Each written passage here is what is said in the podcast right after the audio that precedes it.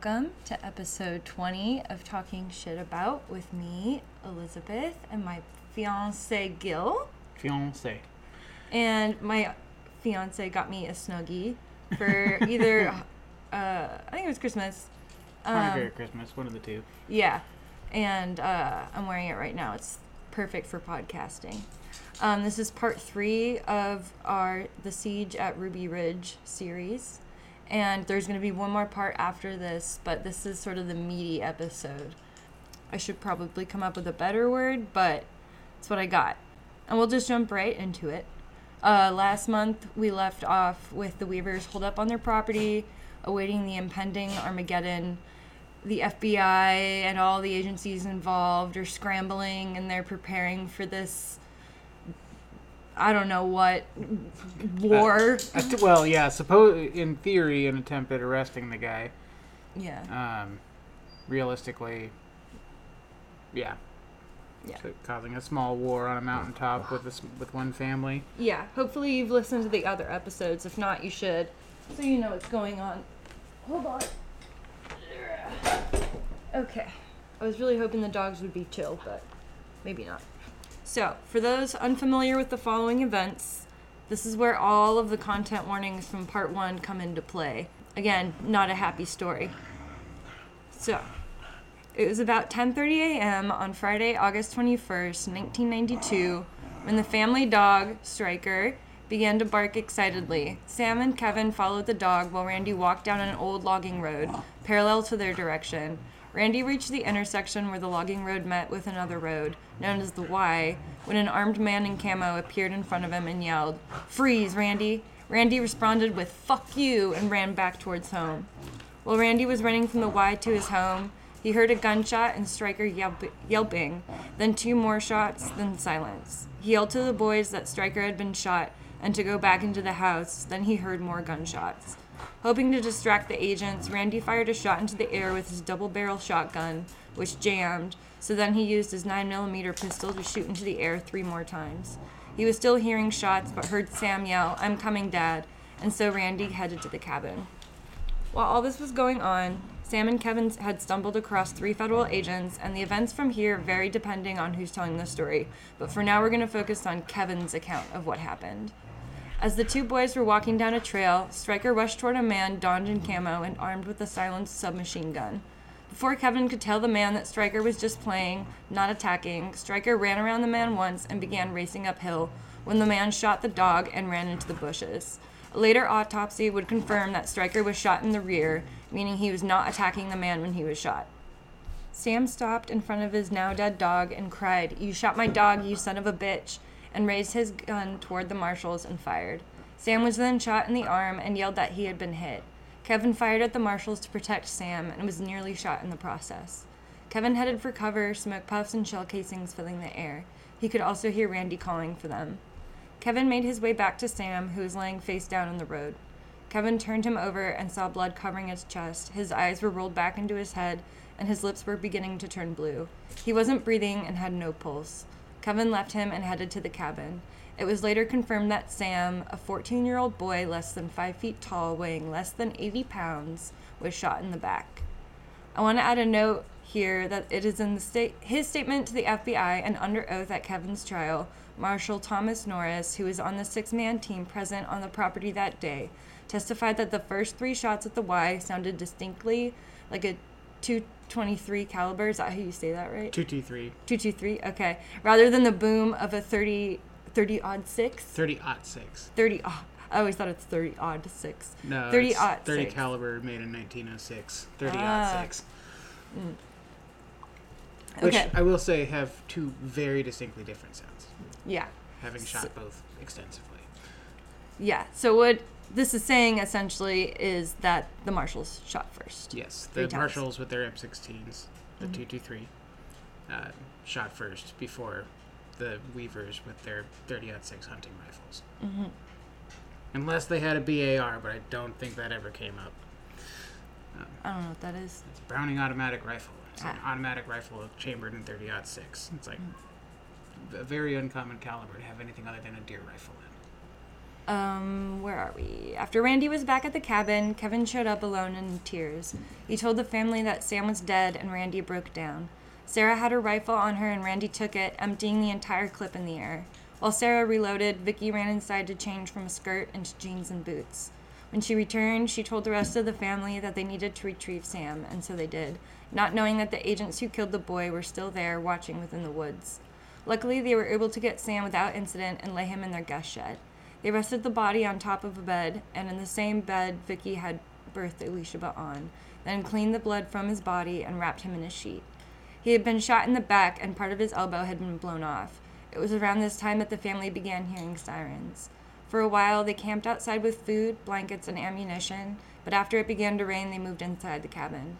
They tied up Sarah's dog, Buddy, outside so he could alert them to any outside presence. Anytime Randy left the house that day, Sarah was by his side, not wanting anything to happen to her father while he was alone. The house was quiet that evening with little to no sleeping or eating. The family learned from listening to the radio that the narrative was that the Weavers had ambushed a couple of U.S. Marshals and that it. And that was. Oh. And that was how Kevin learned that he had shot and killed Marshal William Degan. There was no more communication or contact until the next evening. Before we continue, let's go over the Marshals' version of events that day. Marshals Cooper, Roderick, and Degan, in the woods of the Weaver property, heard Stryker bark and catch on to their scent. They ran from the Weavers, believing to be in an ambush. Roderick told the men they needed to take the dog out, and Cooper said he would take care of the dog if it got too close.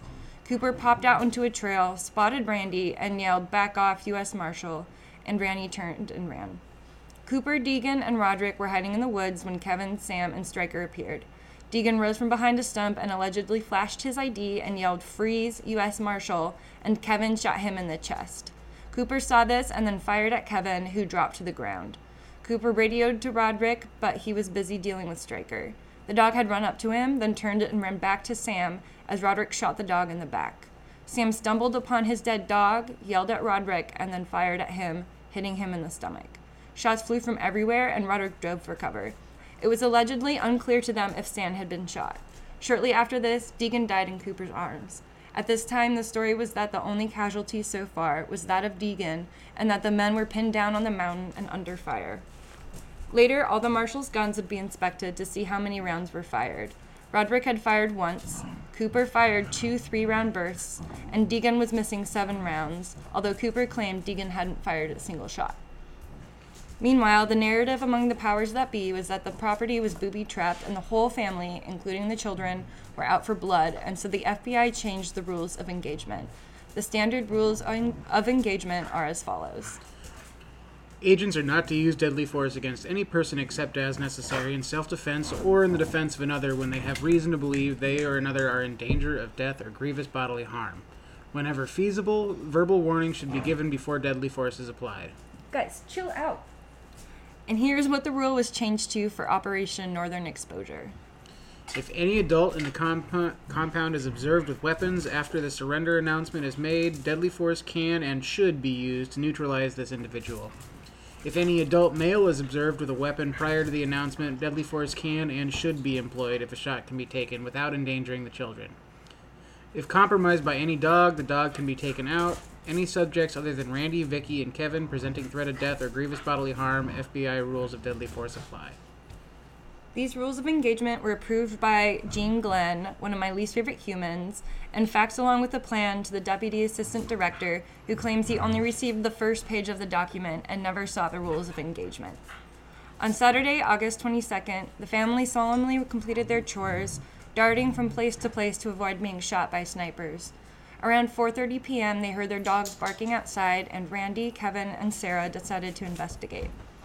Randy didn't see anyone, so he headed to the guest shed to check on Sam when he was shot in the back. Randy claims he whipped around to spit in the face of whoever shot him, but he turned and saw no one. Sarah had rushed over to her father, who told her he had been shot. She yelled at him to get into the house and shoved him in that direction, while Vicky, with baby Alicia in her arms, stood on the porch to see what was going on. As Sarah used her body to shield her father from the snipers, she thought to herself, if you want to murder my dad, you're going to have to shoot another kid in the back first. As her family ran toward the cabin, Vicky then did something out of character, which was to curse, yelling, You bastards. Randy and Sarah got into the house while Vicky held the door open for them. As he's the one that saw it happen, I think it's most fitting to use Kevin's description of what happened next. As I started through the door, I heard a loud boom. I was looking at Vicky, at her face. As I heard the shot, shot, it was as if there was something moving under her skin, then her face was deformed, almost seemed to explode. Next thing I knew, I was lying on the floor. When I couldn't feel my left hand, I realized I'd been hit. Vicky convulsed several times and then was still. Vicky had been shot in the head, her blood and pieces of skull showering the three girls. After the initial shock wore off, the Weavers quickly grabbed Elisheba and placed her in Rachel's arms. The baby was unharmed, although blood and bits of bone littered her hair and body. Meanwhile, Rachel was sobbing, repeating, I can't live without mom. Vicky and Randy had been shot by a man named Lou Horiuchi, one of the FBI's best snipers, allegedly, using a 308 caliber sniper rifle with a weighted barrel and a 10 power scope. Later, Horiuchi would testify multiple times that the visibility that day was quote unquote excellent. When Horiuchi had initially fired at Randy, he had missed at least one shot from just 200 yards away. Can you give us a visual of like what 200 yards is for us? Two uh, two football fields. Two football fields. All right. Yeah, it's 200 yard shot. Isn't an easy shot, but snipers are trained to be able to shoot a lot better than that. The bullet that killed Vicky had traveled through her skull and into Kevin's arm, lodging itself near his heart. Sarah cradled Kevin's head in her arms and tried to help him the best she could, but he told her he was dying. Meanwhile, Randy dragged Vicky into the kitchen and searched for a blanket to cover the body. After getting Kevin into a more comfortable position, Sarah remembered that her father had been injured, so she had a look at his arm, but couldn't see where the bullet had come out. Randy put his jacket back on, then he and the girls sat down on the living room floor and, to quote Sarah, waited to die. Here's a direct quote from Randy about this scene to give you a feel for the atmosphere that evening. Later that night, the pain was so bad that Kevin asked me to kill him by shooting him in the head when he wasn't looking. I told him I couldn't do it. He would have to use his good arm and do it himself. My daughter started crying and pleading with Kevin, begging him not to do it. They said, We've lost too many already. Later into the night, they could hear people creeping around under the house. Randy yelled at them through the floor that they had murdered Vicky and Sam and that he and Kevin were wounded, but got no response. Throughout the night, Elisheba would wake up crying, calling out for her mother, but there was nothing they could do. Vicky was dead. On Sunday, the 23rd, a bullhorn rang out, telling the family to pick up a phone that they had set up 50 yards from the house. Inside the cabin, Sarah and Randy were patching up Kevin, who had a wound almost two and a half inches wide and raised about a three quarter inch. In addition to the bullet hole, he also had broken ribs. They gave him cayenne pepper capsules to combat blood poisoning, used an entire bottle of peroxide on his wounds, and utilized goldenseal to help with the infection. Sarah spotted a clump of something stuck on Kevin's pant leg, only to discover it was a bloody clump of her mother's hair. She didn't mention it to anyone at the time. Kevin survived, constantly requesting water and cigarettes and going in and out of consciousness. Sarah also patched up her father after they noticed an exit hole on the jacket he had been wearing, and sure enough, when he took his shirt off, there was an exit wound in his armpit. Sarah said the stench of blood and raw flesh made her sick. All while this was going on, Rachel took care of baby Elisheba, who thankfully slept a lot. Soon after the bullhorn started, an APC armored personnel carrier began driving around the property, destroying anything in its path. Randy worried that the tank would run over the shed holding Sam's body, but he later learned on a news report that agents had removed Sam's body, with some also reporting that it had been Kevin who had killed Sam. The family had other re- another restless evening as agents turned floodlights onto the cabin throughout the night. The next morning, a man from the hostage rescue team named Fred Lanceley went on to the bullhorn, ordering Randy to pick up the phone or to send Vicky or the girls out. He would repeat, Mrs. Weaver, how's the baby, Mrs. Weaver? Is there anything we can do for the kids, Mrs. Weaver? Remember, Vicky was lying dead on the kitchen floor after being shot in the head.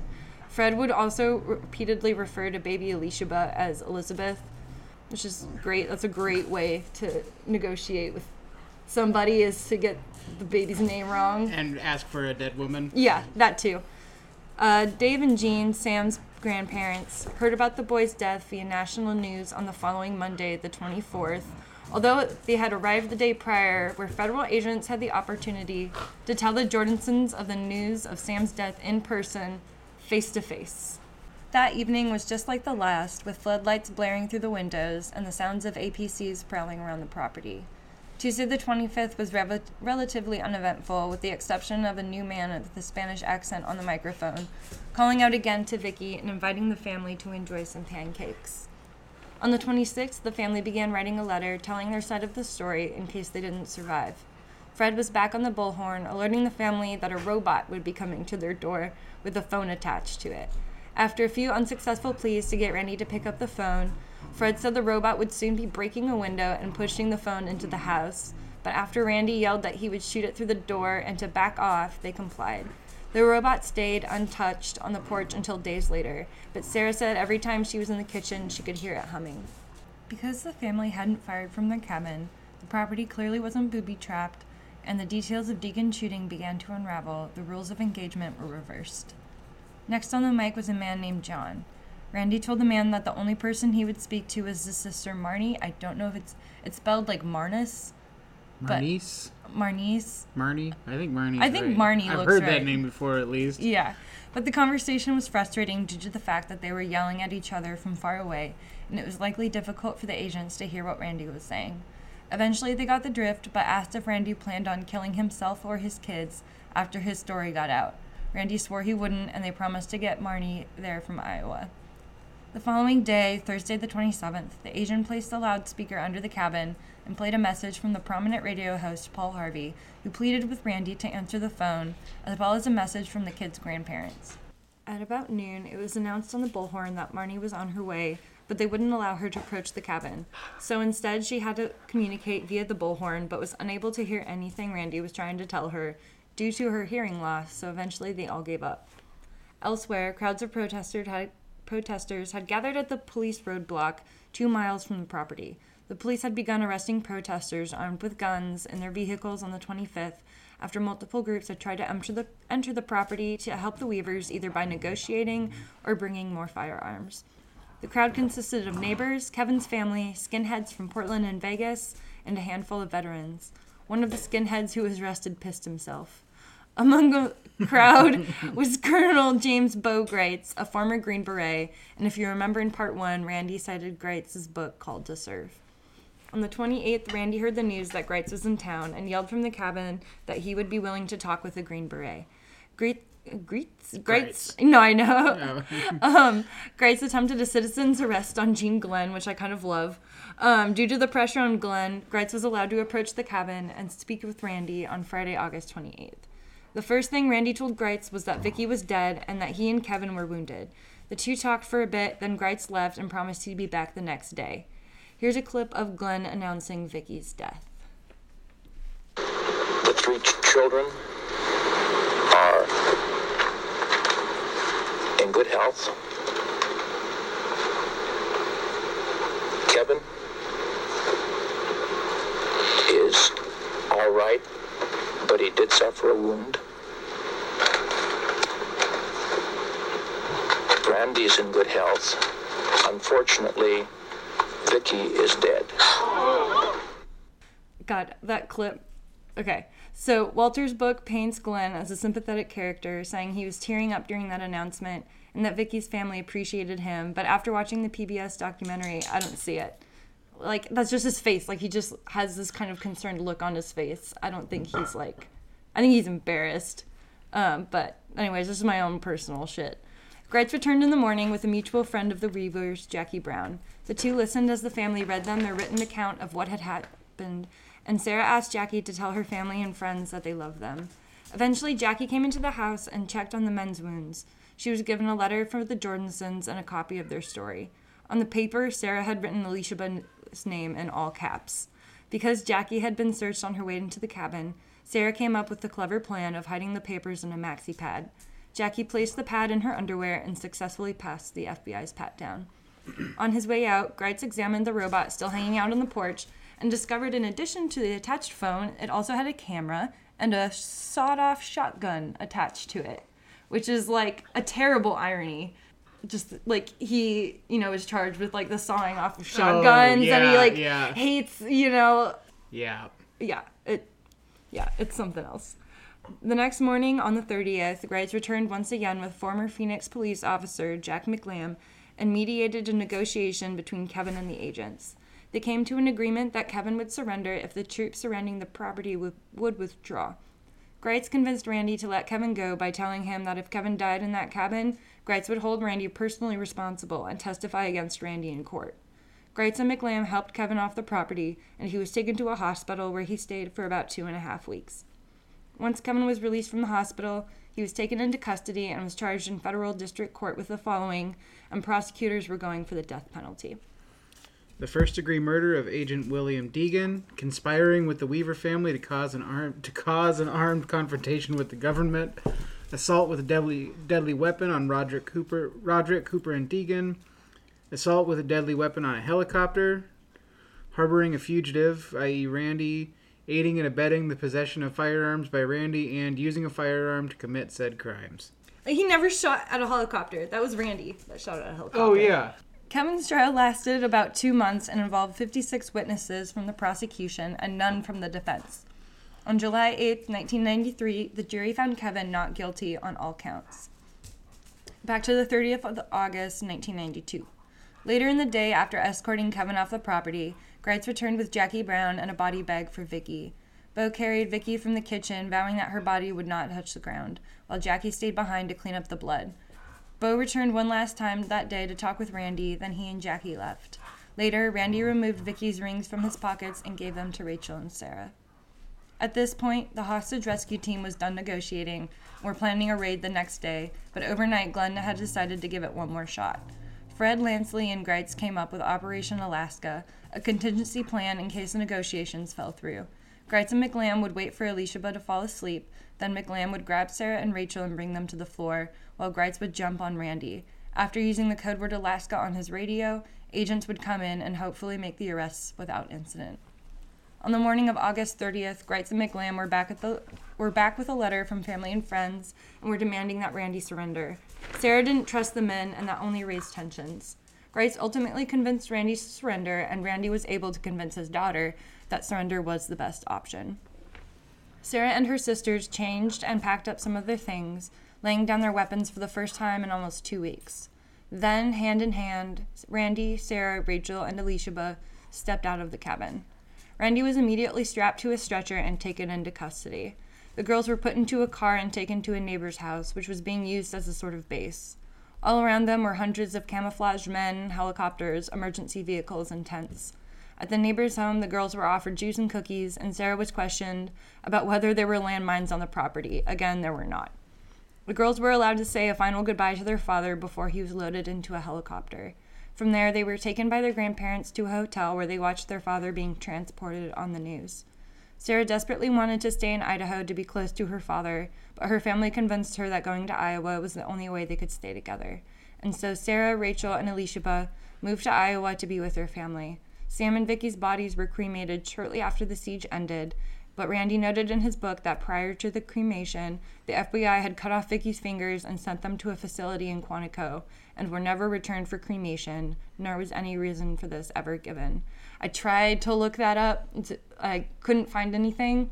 If anybody knows, you can now email me at kelizabeth.pod at gmail.com. I remembered to set up a email like I said I was to do months ago. I remembered it today like an hour ago. so, yay. But essentially, all that shit that we talked about in part one with like Armageddon and, you know, the federal government's overreach, all of that, it happened to them. Like, their story came became true. Yeah, they, with you know in the history of these raids, which this is of course not the only one that exists, but there's sort of a weird a weird trend in the feds, whether it's the marshals or the FBI or the DEA or the ATF or all of those, whatever the alphabet soup gang it is, kind of making these prophecies come true. And admittedly, these prophecies are very easy to attach to anything that goes wrong, so it's not like like they were right. But I mean, we saw it with Waco. We saw it with the move bombing. Move bombing being an interesting, an interesting thing too, and directly uh, opposite of this in a lot of ways, most ways. But anyway, uh, yeah, it's just a, a funny thing trend in these kinds of incidents. Mm, Marty. I was about to make a comment that, oh, now they've calmed down as we're wrapping up, but then she starts talking again. Yeah. Um, that's what you get if you get a husky or a husky mix. Just, just so y'all know. Um, They make a lot of sounds. Yes, they're very talkative. So, March's episode will be the last part of the series. It'll be about the Senate hearings and trials and the cover up because, surprise, surprise, a lot, there was many attempted cover ups and many, oh, I didn't know about that, or oh, no one told me about that, and no way to hold those people accountable. So, um, Yeah. we'll get into that. Again, you can email me at killizabeth.pod at gmail.com, K I L L I Z A B E T H dot P O D at gmail.com. You can send me topic suggestions. You can send me any questions you have. You can send me constructive feedback. Um, you can also request to be a guest on the show. Just let me know what you want to talk about and a little, little bit about yourself. And um, I am toying with the idea of reading lists of people's things they want to talk shit about. So if you want to vent about anything, or if you just have a list of shit you don't like, you can send it to me and maybe I'll read it on the show. Um, just let me know if you want me to use your name or not. Even if you don't want me to read it, just send it to me. I'd love, love, love to let you vent at me. So thank you so much for listening and dealing with our crazy ass dogs, and we will see you in March.